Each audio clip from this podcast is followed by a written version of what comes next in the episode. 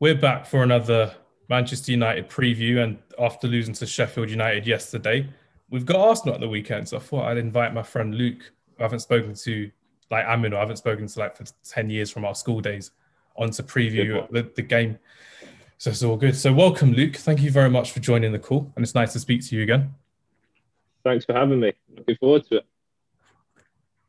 It's going to be so much fun because, like, at our school, Man United versus Arsenal is probably one of the biggest games in the year group. Obviously, it's Arsenal v Spurs, the top one, but Man United versus Arsenal is always the one where you get people arguing about all sorts of nonsense, and you just couldn't escape it, whether you're a Man United or an Arsenal fan or just another fan. It'd just be around for the whole week before the game would lead up to it. And we've got it on Saturday, I believe, we're playing you at the Emirates. Yeah. I now you say that, I remember like the kind of atmosphere there was. Like, so I remember Josh Jesse, like, Benny, the whole it was sort of a school when we played each other. It was always you either dreaded or looked forward to coming in. And it was more the times that surprisingly, the more the times at Old Trafford when obviously we'd be winning, but we actually had a pretty good record at the Emirates before, like obviously you moved from Highbury, but I think when we were at school, it was just an Emirates team from like 2007 onwards. And that's kind of when you were phasing out from the Cesc Fabregas, the Haleb, the Rosicky type team into more of a flair team as well. So those were the kind of players coming through that were replacing the Vieiras, the Lumbergs and Perez's in midfield. So it's good. It's a lot different now from when even those players were amazing. And now we've got two very different teams, very different managers, very different approaches as well. So I'm looking forward to it. That's a lie. I'm not looking forward to it at all. I think we're going to lose straight away. I think we're going to lose, especially after the Sheffield United result yesterday. We were awful and so many players were awful. So I'm just like not confident against an informed Arteta Arsenal team as well. How are you feeling about it? I watched last night's game actually, and yeah, it's going to be difficult. And we were in a phase, I don't know how many weeks ago it was now, where it felt like we was in a huge rut. We were facing relegation, and even myself, I was really doubting, whether Arteta would be able to pull us through. But there were things he was doing which I wasn't agreeing with. But now he's kind of, whether he's listened to the fans or not, but he seems to kind of learn his lesson a little bit, and he's done a little drop out of the team and brought in some youth. I think now we're on a surge, and I think we're only 3 or 4 points off the top or something like that. I'm looking forward to it. As you said, I think we might have a slight advantage because we won against Southampton. So yeah, I think it's all to play for. And yeah, we'll see. I think now because you're at the top as well, what's the saying? You're it's easier to be chasing than be chased. So we'll see. I don't see the fact that with your midfield at the moment, and you've got that your new signing Odegaard or Udegaard. I forgot how to pronounce his name, but he's come in now, and hopefully he won't be playing just like that against Man United, because that's just another attack in your Arsenal. Pardon the pun, but another attack in your Arsenal against a probably timid defence for Man United currently at the moment. And with our midfield, it just rotates every game and you don't know who you're going to start. So I reckon Smith Rowe and Saka will have a good game against Man United if they start. Yeah, I don't know whether Odegaard will start straight away. We've got a few knocks ourselves. I know Tobias is pretty big doubt. Mari hasn't played in a few weeks. It'll probably be Luiz instead of Gabriel at the back. I think Gabriel was a bit rusty after his COVID. The team. Yeah, and even Smith Rowe and Partey came off at the weekend, didn't they? A couple of days ago when we played Southampton. So, yeah, it'll be hard to predict the team, but from Arteta's press conference, he seemed pretty confident on Partey and Smith Rowe, but not so much on Mari. Odegaard, I think, will play, but whether he'll start or not,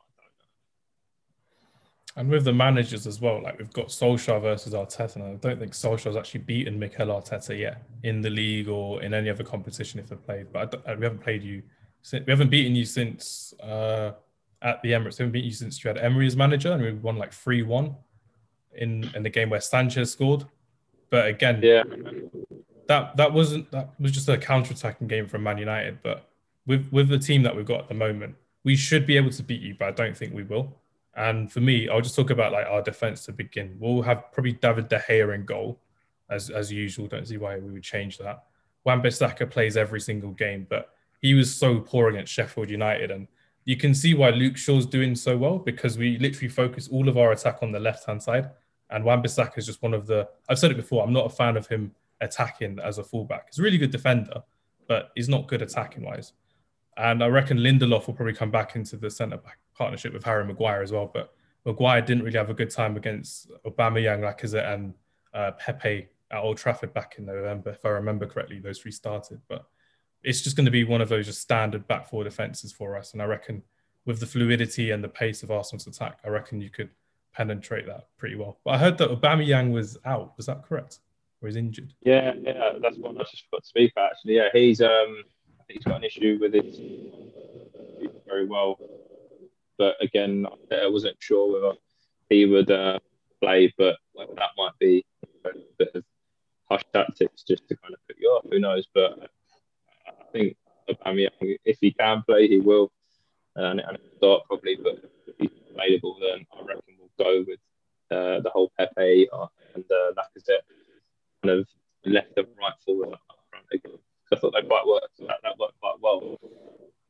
Pepe on the right, just for me, is just not too predictable. It's cut inside on his left, couple step overs, and it's just so readable because he's got no right foot whatsoever. But when it's coming across him and he can run onto it on his left, I think he's so much better. He's been criticised, and I think quite rightly, but you know, credit where credit's due against Southampton, he was very, very good. It was a fantastic goal he scored as well. The pass from Xhaka, again, not on his right side, where he doesn't have to cut in all the time, like a Robin or an Andros Townsend, those kind of players that love to cut in and bend it top corner, like finesse it really. But I reckon with Saka there, he can take it on his right foot, he can do different things, and that's why he's thriving really. And with Pepe playing as a left forward or a left winger, it gives him another option to probably just whipping the ball a bit earlier to Lacazette or to Saka, and probably testing the defence against Man United a bit more, because Wan-Bissaka versus Pepe would be a good battle to see, really. Yeah, it's weird. Towards the start of the season, even last year, I didn't see Saka as a kind of option on the right. I think Arteta's tried it, and he's actually doing really well out there on the right, to be fair. And you could probably put Saka in goal. He can pretty much put it anywhere. He's really, really... brains like a sponge, and he thinks he learns all the time wherever he plays, and you can see that with England as well. But yeah, it'll be a strange lineup. I think there's a lot of certainty, I think, even in our camp of what the team will be. But we shall see. Plenty of options, as long as he doesn't go back to his old ways of playing like that number 10 or Willian up front. You know, I think. We'll work it backwards, seeing as we've been talking about your attack. So who would your attack be? Would you have like a front three or a front four? Or how would you design it? Well, with Arteta, it's quite obvious. You can see that there's two kind of formations when you see us in possession. I think if I was to pick a three, again, it would stick to a winning formation as I said. I think they're still on that left-hand side. Lacazette's actually been pretty good for the last few games, actually, and sticks out on the right. Let's keep the faith and stick to what works. I reckon it will work. It's just with Saka, he's got such a good footballing brain for someone so young as well, and it's playing with such a maturity. And the fact that you've got Saka, who can play, who's left back last season, left centre mid last season, left wing last season, and now he's playing as a right wing, and it's just like he's owned that position for the last 10 years of his career. And I reckon he will be given. If it's Luke Shaw will have a good game because he tends to play well against left-footed right wingers. Like, he did really well against Mo Salah a couple times in the last few weeks, but I don't get why we rested him against Sheffield United. I know Tejas is really good as a left back, but Shaw probably should have carried on playing because I mentioned this before. You may not know, but with players like Luke Shaw, they need to play a good 3-4 games in a row to keep their momentum going. When they drop out of the team, it's not like a normal rest because then they have to get back into form again. So I reckon dropping him against Sheffield United was a mistake, but Saka versus Luke Shaw will be a good matchup for me, I'd say. Yeah, I think Shaw's come into his own the last few games, actually. Again, he's another player that's had those critics. I mean, the front three I chose there would obviously be if Aubameyang is not fit, but that's just kind of going off what we know. Yeah, I think it will be a good kind of matchup between Saka and Luke Shaw. But I think, how much did you pay for Tejas? Like £15 million? Because he was in his last year of his contract as well, so it wasn't too bad. Yeah, I was going to say, because sometimes managers stick with players that they've hung out to get. That's kind of what our situation was with Willian. He was playing him because I don't know what the rumours were with his signing. He kind of really pushed for it. But I think Sure, he's playing well. Stick with him, maybe. Why not? May as well.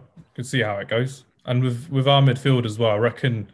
Again, Fred and McTominay were rested for the game against Sheffield United, so they'll probably start against the likes of Partey and Xhaka if they're playing, but it'll be probably like a double pivot with Fred and McTominay in the midfield. Then you've got Bruno Fernandes in there, and Pogba may end up playing as a winger. But with those midfield three, I'd say they're tried and trusted. They've done it before, but it's not very adventurous for a team against Arsenal because you need to combat Xhaka, you need to combat Partey, and Xhaka's always got a mistake in him, but this season it's been not too bad.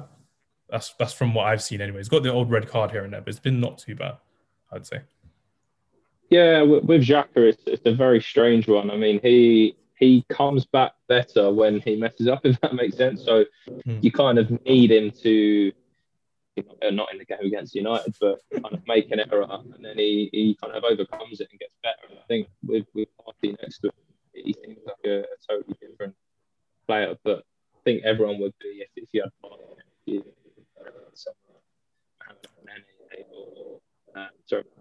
or Ceballos, who just kind of pirouettes in the middle, just constantly doing 360s. But yeah, I don't mind Xhaka. He's not a scapegoat necessarily, but he's quite rightly got a lot of criticism, and he does, as you say, get sent off, does mess up quite a bit. Tells the fans to F off, but yeah, he's definitely got qualities, and his left foot is often really, really beneficial to have in the field, as we saw again. Yeah, I think if both of them are fit again, you've got to play them to midfield. And he does have a hint of brilliance about him as well, like that free kick against Chelsea, if I remember correctly. He scored that goal against Man United probably 2 seasons ago when it just went through De Gea's arms. It's just another long range effort. And he's got that in his locker, but I reckon with Partey next to him as well, Partey's given him that license to go forward another 10, 15 yards as well, which I've quite enjoyed. And again, it worked well against Southampton, just giving that bit more freedom to run forward and not being that last man in the midfield where he hasn't been great. He hasn't been good at being that one linchpin, basically. But with Partey there, he's got that freedom to move forward as well. Yeah, it's really strange, actually, how our team kind of works. I mean, as you said, sometimes it'll be Xhaka that little bit further forward. Sometimes it'll be kind of Partey kind of bulldozing through the midfield. And then if Tierney's playing, then you've got him basically as a left winger. And then everyone kind of shuffles over one. If you've got Gabriel as a left-footed centre-back, and he kind of locked in there. Or even Xhaka sometimes, kind of back into that left-back role. But as we know, when the ball's over that side, he definitely kind of... It's a wise move to make, I think, when Tierney's that productive, to get him as possible. But I don't think that'll be possible on Saturday. We're playing Saturday. Yeah.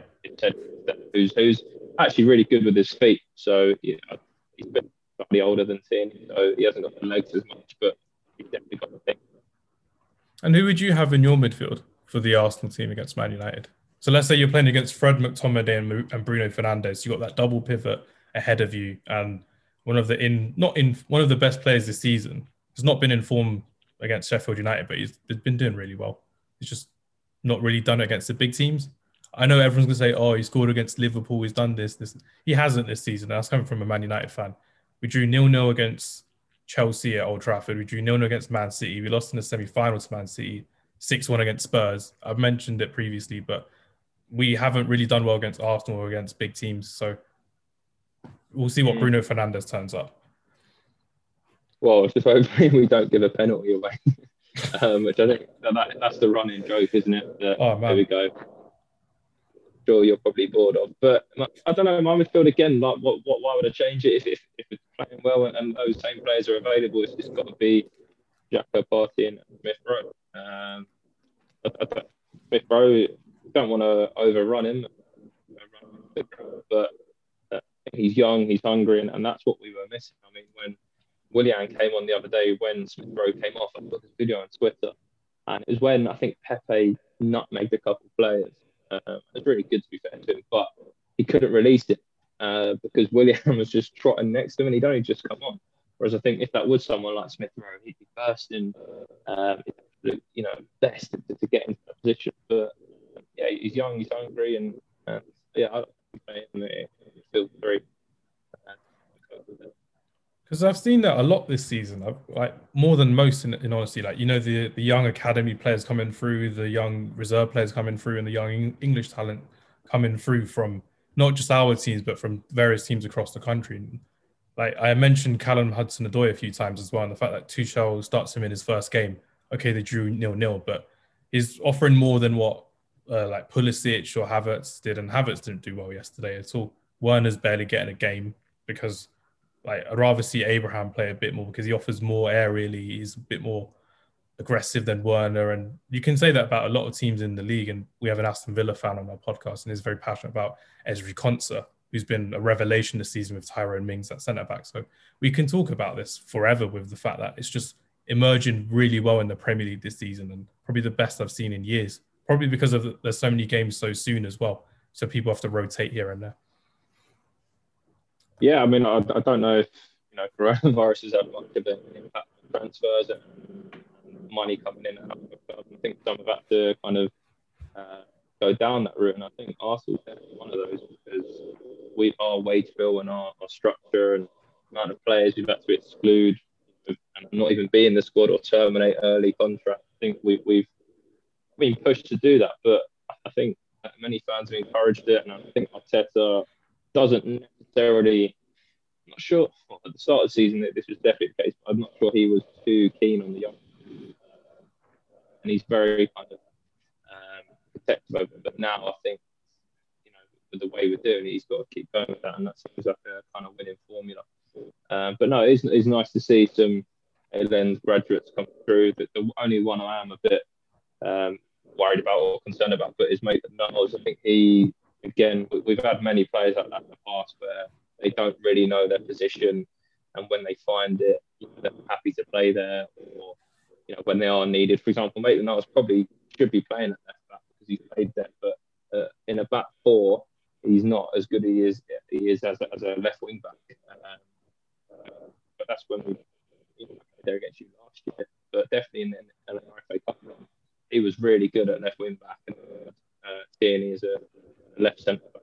Again, that whole transition from going from a back five to a four would see Maitland-Niles on kind of as a midfielder, and then we come up as a back forward team. But, it's nice to see.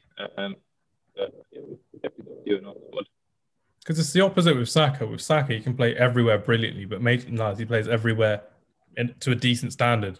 Like, when I first saw him, I thought he was a holding midfielder or a centre midfielder, but you describing how he played left wing back and is a right-footed player just really explains that he can play anywhere, but it's just you've got other players in that position that play to a better standard. So he's obviously someone that could be playing proper game time at another club, but is just still trying to find his position under Arteta. And again, going back to the academy thing, you've got a striker called Florian Balogun, if I remember that was his name, who's again another one of those youngsters that, he's like, oh yeah, I'm doing really well in the reserves. I need to be playing in the first team. I need to be getting a new contract. I need to be getting on the bench more and starting more and all of that nonsense. Because we've seen that from time to time. Some of them have gone across to different countries and played really well. Jadon Sancho, we've got Musiala at Bayern Munich. Those kind of players have done really well. But you also got players that are just there sitting in like reserves or on the bench at other countries as well, which isn't great. But what are your thoughts on Balogun? Would you have him start a bit more games because of like the lack of goals you've been having? Not recently, but before. Would you give him an option to play or not just yet? Because he was in the Europa League as well. Sorry to interrupt, but he's in the Europa League as well. And he scored a few goals in a few games. And that's when everyone was hyping it up as, oh, it's better than Nketiah, who's like next in line, basically, after Lacazette. So what are your thoughts on Balogun? Listen, if he stays, great. If he doesn't, want to stay, then, why are we going to kind of force it and pay a youngster, ludicrous money if he wants to leave? But what I would say is, when I compare him to Nketiah, I do think he offers a lot more. He seems a lot more quicker, a bit more tenacious and stronger on the ball. Whereas Nketiah, I think, kind of hit a little hurdle at the minute with his progression. And he was keeping Lacazette out of the team for a while, but I don't think necessarily because he was the better option. I just think sometimes players need that little bit of a kick up the backside. And in fact, a little bit deeper when they play together. But yeah, no, Balogun, he seems hungry. I think I don't know if he was born in America and then came to England. I'm not sure what the it's got like America. It's got American citizenship, I think. So he can play for the USA. It's like Yunus Musa for Valencia. He was born in the US. He was born in Ghana, raised in the USA, came to England, played for Arsenal, then he moved to Valencia. So it's another one of those kind of like dual nationality type things. Yeah. So again, that would be another great homegrown player to come through. But in terms of what I keep, and I hope we do. But I know a lot of players at clubs are in Germany. I think Stuttgart was the lowest because of staff members there. He's got links there. I've obviously got links on. But I just hope he isn't one of those players that we let go and they become something. I mean, there's Marlon PSV, there's Nabry at Bayern Munich. But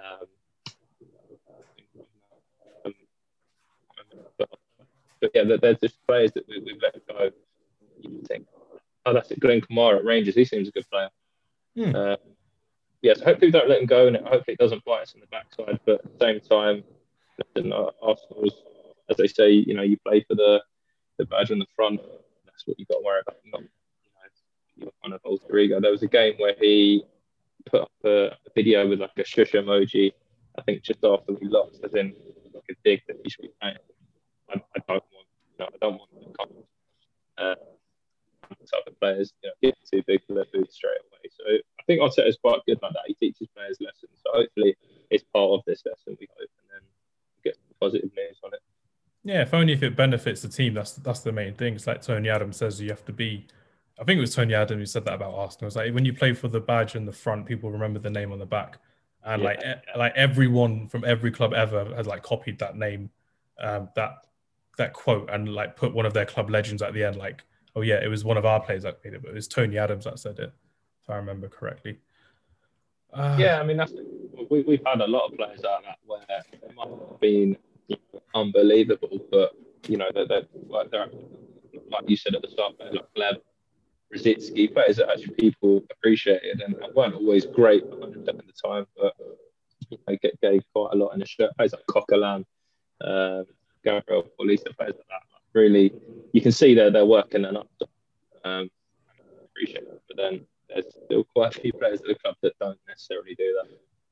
Yeah, and hopefully that's something that Arteta can bring in, and hopefully it will bring an easier Europa League route for you as well, like just going through the Europa League and trying to get something from the season.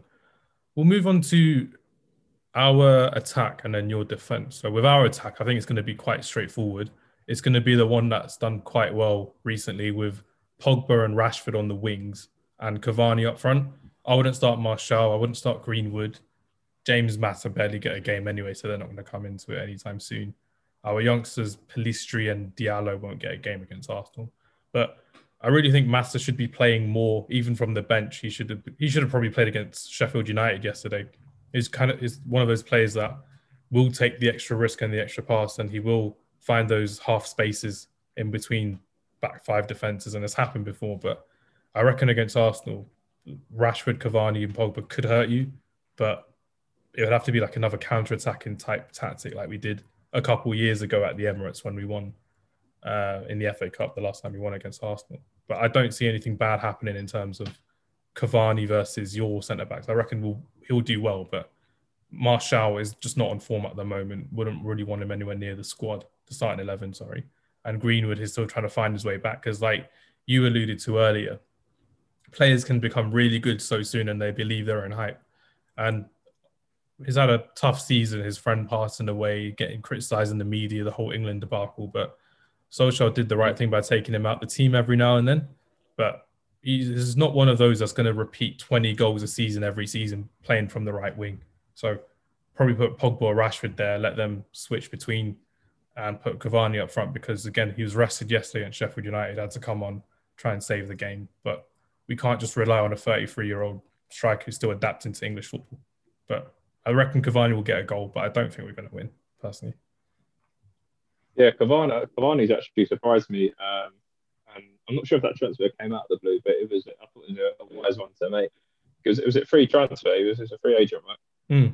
Yeah, it was. Yeah. Him and Thiago Silva from PSG were like free transfers for them.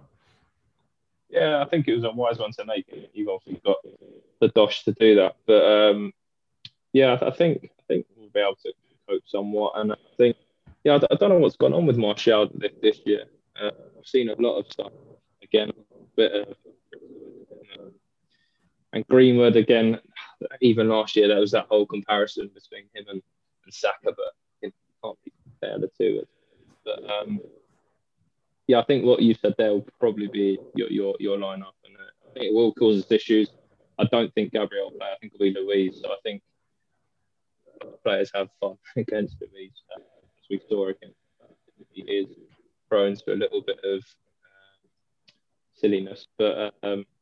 Yeah, I think our back four, I think it'll be Bellerin. He'll probably be captain side. Aubameyang's not there. Who Bellerin can be hit and miss.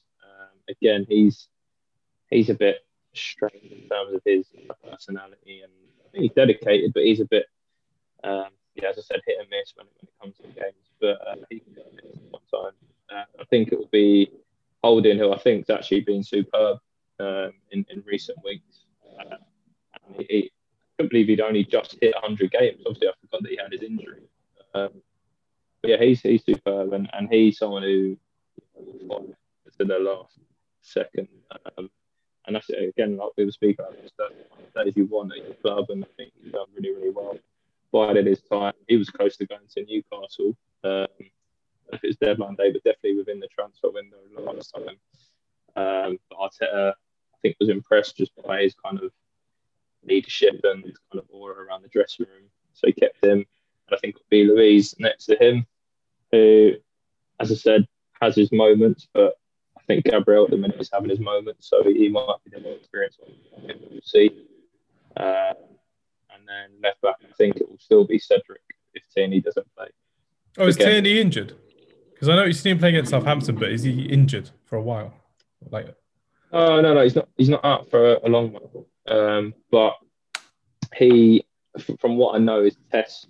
He trained yesterday, but in terms of match fitness, I'm not sure is up to it from what Arteta says. But again, whether we know that's true or not, we don't know. But it'll be Tierney or Cedric, I think.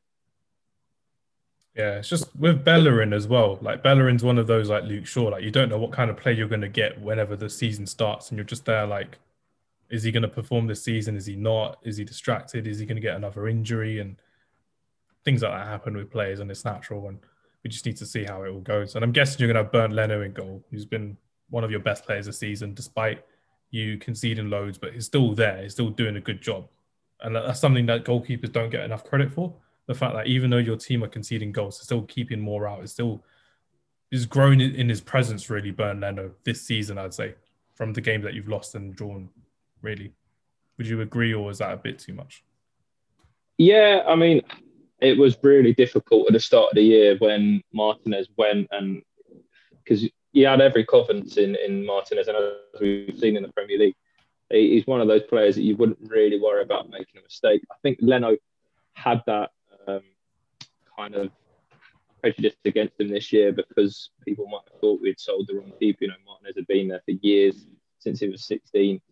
But yeah, like I think you kind of forget, as you said, about those players that do actually perform week in, week out. And I think his performances go unnoticed, and they only become noticeable when he does actually make a mistake or palms it somewhere he shouldn't, or you know, just little minute details like that.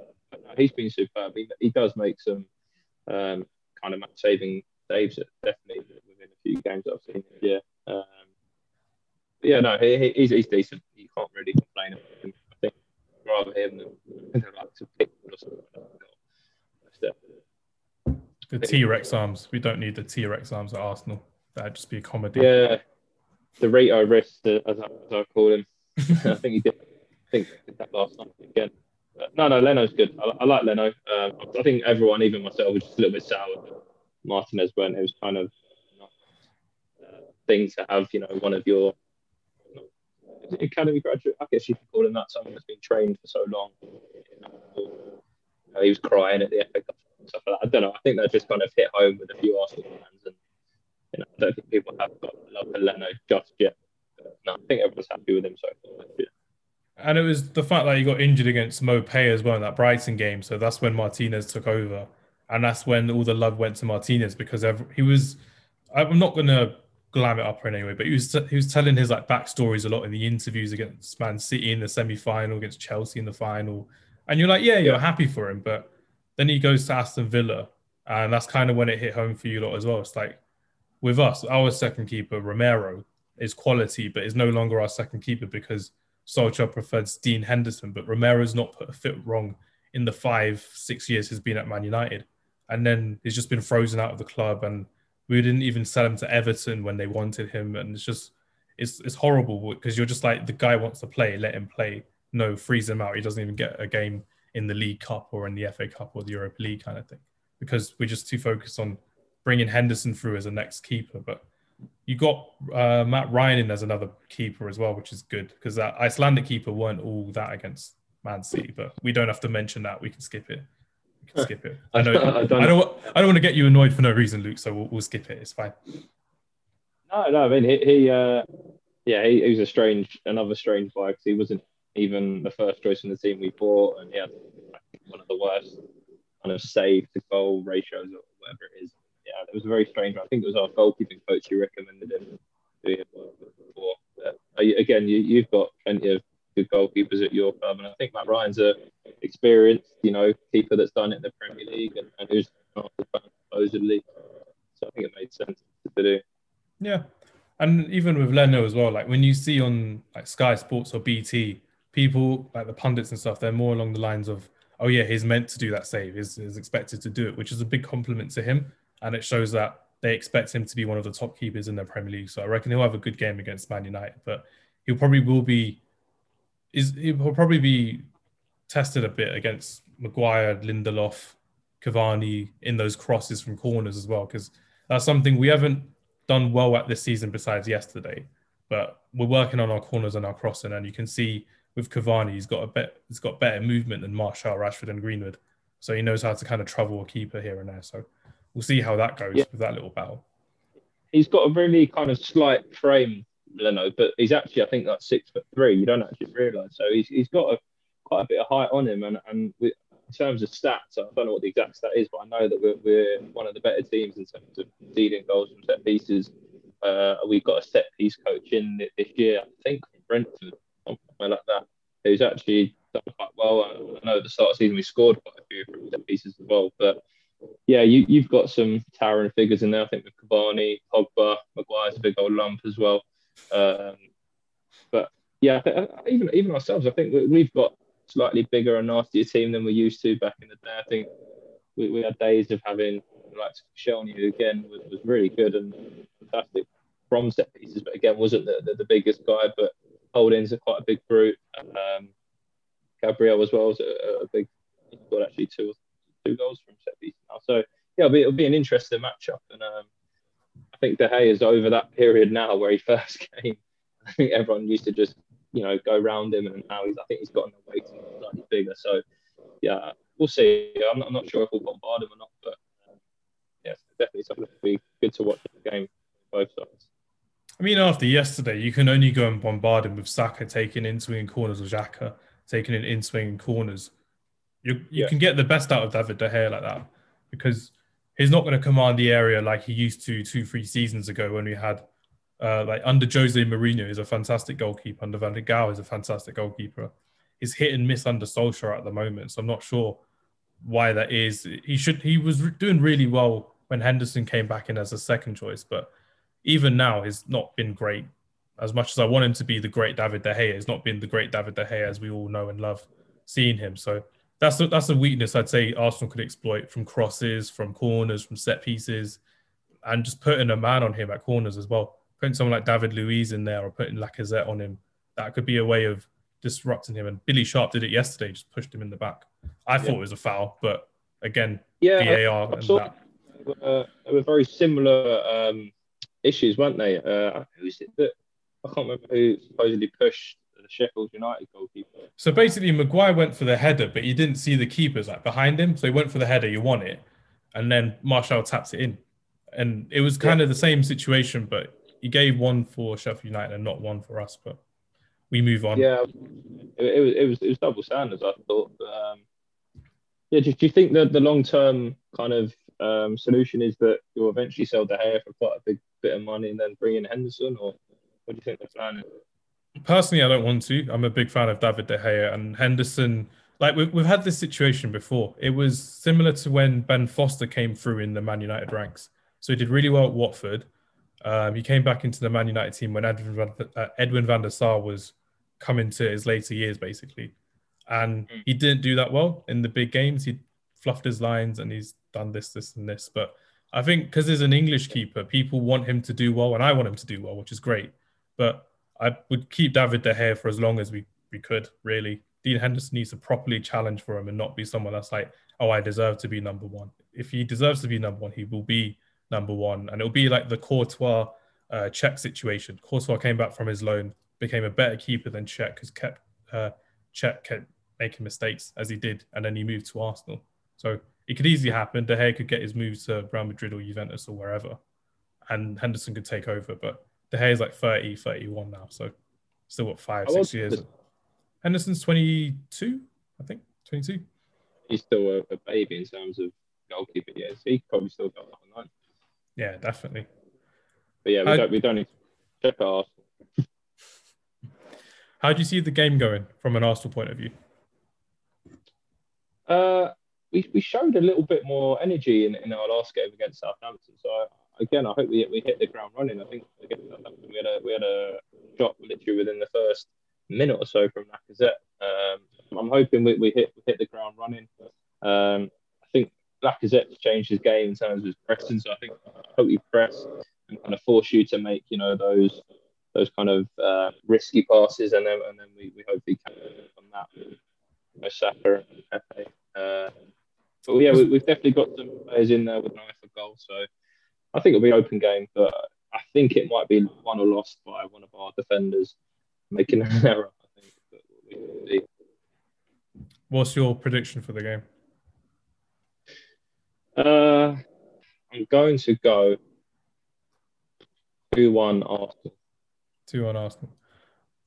I probably would say the same. I'd say 2-2 Man United, and Man United will win if we actually turn up. But with us, we're one of those teams that will probably concede first, as it's happened quite a lot this season, and we'll probably try and make our way for another valiant comeback, as we always do, when everyone will get happy. Oh yeah, we're going to do well this season. We're back on City's tails, and I don't think it's going to be a win. I think we will draw. I think Man United really need to buck up their defence because we've conceded a lot of stupid goals. There's that goal against West Ham I thought was stupid. The one yesterday, the second goal against Sheffield United was stupid. And it's one of... Yeah, you just... Like, De Gea cleared it, and then you've got like 8 people in the box, and then he just passes it to Burke. Burke shoots. The ball goes back to him, and he just scores again. And I'm just going to add this into here. Axel Tuanzebe getting racially abused for having a deflected goal go against him is vile and it's disgusting. The fact that it was Man United fans shows that they're not fans at all. You don't racially abuse someone because the ball deflected off him into the goal or ever. But it was just stupid. It's stupid from Man United fans, and it's why I hate getting associated like with Man United fans online, because you're just there like, oh yeah, everyone's blaming Tuanzebe. We didn't lose because of Axel Tuanzebe or Martial. We lost because of the team. That's a whole cliche, but we lost because of the team, basically. Not everyone turned up. I think every fan base has those toxic idiots that, you know, are hiding behind a screen and trying to tarnish the name of, you know, the kind of old school teams that everyone knows, and you get idiots that try to tarnish that, and they hide behind silly accounts, probably with fake names, thinking that they won't get caught. But listen, mate, karma will come back round, and all these kind of silly behaviours that they do and stupidness will come back to bite them. And I think everyone's just got to come together and just, as we saw today, show support online and in their actions as well. No, well put, Luke. Appreciate that. You know, karma will come back around. And what we'll do, we'll just end this. We'll just end this little episode with just your favourite memories of the fixture, Arsenal v Man United, and I'll do the same. Like the ones at Highbury, the one at the Emirates, and what you can personally remember. Like people to say, "Oh yeah, back in 1975, we beat this team." No, just like ones that you remember. Basically, I'm happy with that. You can go first. There's been some good and bad memories. Games that I've actually been to. I've been quite lucky to go to a lot of Arsenal games, but the Man United ones stick out for me. If you remember, we was in, actually quite suitably, was the kick-out races. I think you had the black shirt on. Bergkamp scored. That was a mental game. I went to... Was that the one you lost 4-2? Or was that the one the season before when it was 1-1? I don't know if it was... No, it was quite a high-scoring game, I think. Yeah, it was a 4-2 one. Vieira scored, Bergkamp scored. Bergkamp. Yeah. And it was that whole Keane and Vieira in the tunnel thing. Obviously, you wouldn't see that at Highbury, but obviously everyone remembers it now. The fact that we won 4-2. There's a young Ronaldo, a young Rooney playing, John O'Shea with that left-footed chip. That was a fun experience.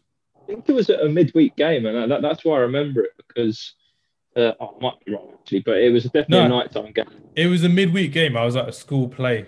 I won't tell you the school play, but I was at a school play in my primary school, so I missed it. No, I remember going to that game. The one I saw this on Twitter the other day with the quote is when Ronaldo scored against us in the blue kit Champions League final. Not final, sorry, Champions League. Is that cool? Semi-final. Semi-finals, and Kieran Gibbs came off crying at half-time. So there's some of the bad memories that I've had. Good memories, I was at the FA Cup final with my family. Vieira scoring with his last kick in an Arsenal shirt at the 40 spot. I was there when Henry scored on a Boué cross. That was mid-2000s, maybe 06-07. Yeah, it was the 06-07 one when Rooney scored and then Henry scored and Adebayor scored as well. I forgot the order, but it was like that as well. Was that the game Van Persie scored and then was it broke his metatarsal or something like that? That was a mental game. There's been loads, mate. But I think that we've got proper rivalry, obviously not because of where we are in the country or you know where we're based, but again, as I said a few moments ago, we are proper kind of the teams that people remember, you know, in terms of English football. Not you know, the likes of Chelsea or whatever, but obviously they've got their big fan bases. But everyone remembers the Arsenals, the Man Uniteds, Liverpools, kind of old school teams who have these memories, like you said, with Vieira, even the Keown thing. I think that was brilliant. I'll never forget that. He's just towering over Van Nistelrooy and he slaps the bar before that, doesn't he, with a penalty. Just the giant bear Martin Keown was against Ruud van Nistelrooy, just smacking him on the back of the head.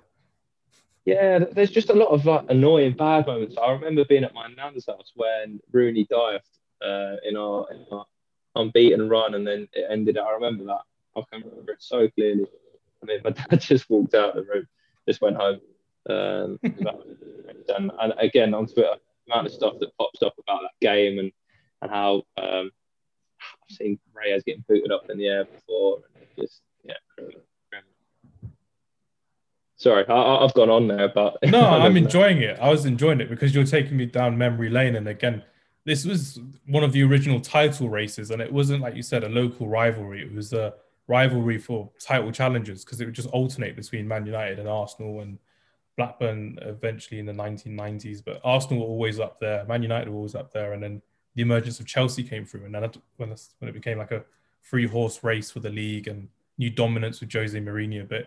even when in this decade, I was trying to stick it to this decade. We've done really well at the Emirates, but for me, one of my favourite memories was, you're not going to like this at all, but it was when Do you remember when Rooney scored that last-minute goal to make it 2-0? We won 2-1 eventually, but it's basically a Louis van Gaal team against your Wenger team, and there's like Ozil, Cazorla, Giroud, Podolski may have been playing. I don't know. He may have been on the bench, but we had like players like Tyler Blackett. We had Carrick in centre back.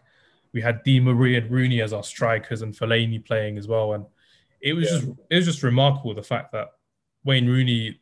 For me, that was the last season of when Wayne Rooney was the classic Wayne Rooney, just breaking from the middle of the pitch and just running down, and he scored that to make it 2-0. And then Giroud scored close to the last minute as well. And again, you're feeling nervous. You're like, oh yeah, they're going to score to make it 2-2 and ruin it. But that was a nice little memory for me. But it's always topsy-turvy when you play at the Emirates as well. So we never know what we're going to get. Yeah, I think it's the same with us at Old Trafford. Three that stand up for me was... well, actually, I was probably a little bit too young to remember this, but I remember it happening somewhat, was when we had a shocking back four. I think Luzhny was centre-back with Stepanov. He beat us 6-1, maybe in our gold kit. 6-1 or something like that. You battered us 8-2. 8-2, you've banned us. And again, I remember that exactly to the day. I was sat in a bar in Cyprus with my dad and my cousin called Pambies, and you were just battering us. And again, just walked out. Should have walked out after probably the third or fourth, but the 8th, I was just like, oh my God. And then I think, I don't know what the significance of the goal was, but when Adebayor just pokes it past, I don't know if it was Kushak or Van der Sar in goal, and he's in the yellow kit. I think it was just 1-0 we won. He handballed it. That was the significance of it. I remember that now. Like, it touched his hand and dropped to his knee or something, but he kept it in place. It should have been... I think it was Gilberto, again in that yellow kit, but it was something odd like that. I remember he handballed it or something. He must have done. But again, like you said, when you're in Cyprus, I was feeling the same when... We played against you a couple winters ago. I was in Tromsø in Norway, and I was just there like on holiday, as you do. And then we came back home to watch Man United versus Arsenal, and it was that one where Jesse Lingard did the Millie Rock dance at the Emirates, and that's when that whole craze began, and it was all nonsense. But I'm like, if we win, we win. It doesn't matter. But Pogba got sent off in that game, and that was probably one of Pogba's best games in the United shirt that gets swept under the carpet because he got sent off. But he did that really cool, he just like rolled Koscielny or one of your defenders. He just rolled them and he just passed it through to Lingard to score his second goal of the game. And again, it's a rivalry that hasn't diminished in any way, but it's more for the fans than anything. And obviously Sky Sports, who hype it up every single game, and it could be a 0-0. We never know what's going to happen, but it's one of those things that just gets hyped up for games that have happened in the past, and hopefully it lives up to it. Yeah, I mean, I'm hoping it's similar to the game for us anyway, where I think Ozil and Sanchez were unplayable that day. Walcott scored. Remember it? that was an amazing game for Arsenal. But we played Carrick and Schweinsteiger in midfield, and you're just there like they're getting overrun. They're two old footballers against Ozil, Sanchez, Walcott was your front three, and you're just there like tearing us apart. And I'm just like, you can't do anything against it. Yeah. It was fantastic.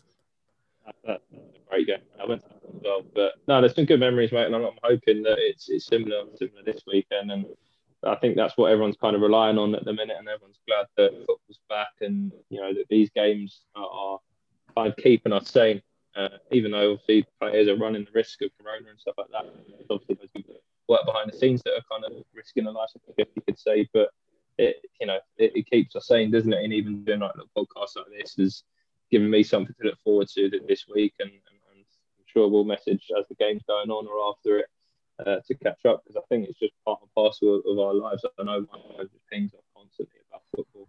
There's about 10 group chats I'm in, just football. And so, it's just another thing as well. It's just nice that obviously we haven't spoken since probably 9-10 years ago. Probably met after school occasionally, but we haven't seen each other properly since our school days. So that's why I was like, it's a good time to just catch up and chat. And whilst I'm in lockdown and I've got this podcast going, it'll be nice to just catch up with a few people. And I thought it'd be nice to have you on. So I would really like to get you on with the rest of us, and you can tell us your stories of your footballing experiences and everything that you've experienced, really. And I think they'll appreciate that as much as I do. So I look forward to seeing you then, Luke. So thank you very much for your time. No problem. Come on whenever you like, mate. Happy to help out and let's grab my boy. No problem. It's all well and good. Look forward to it. Take care, everyone. Thank you for listening.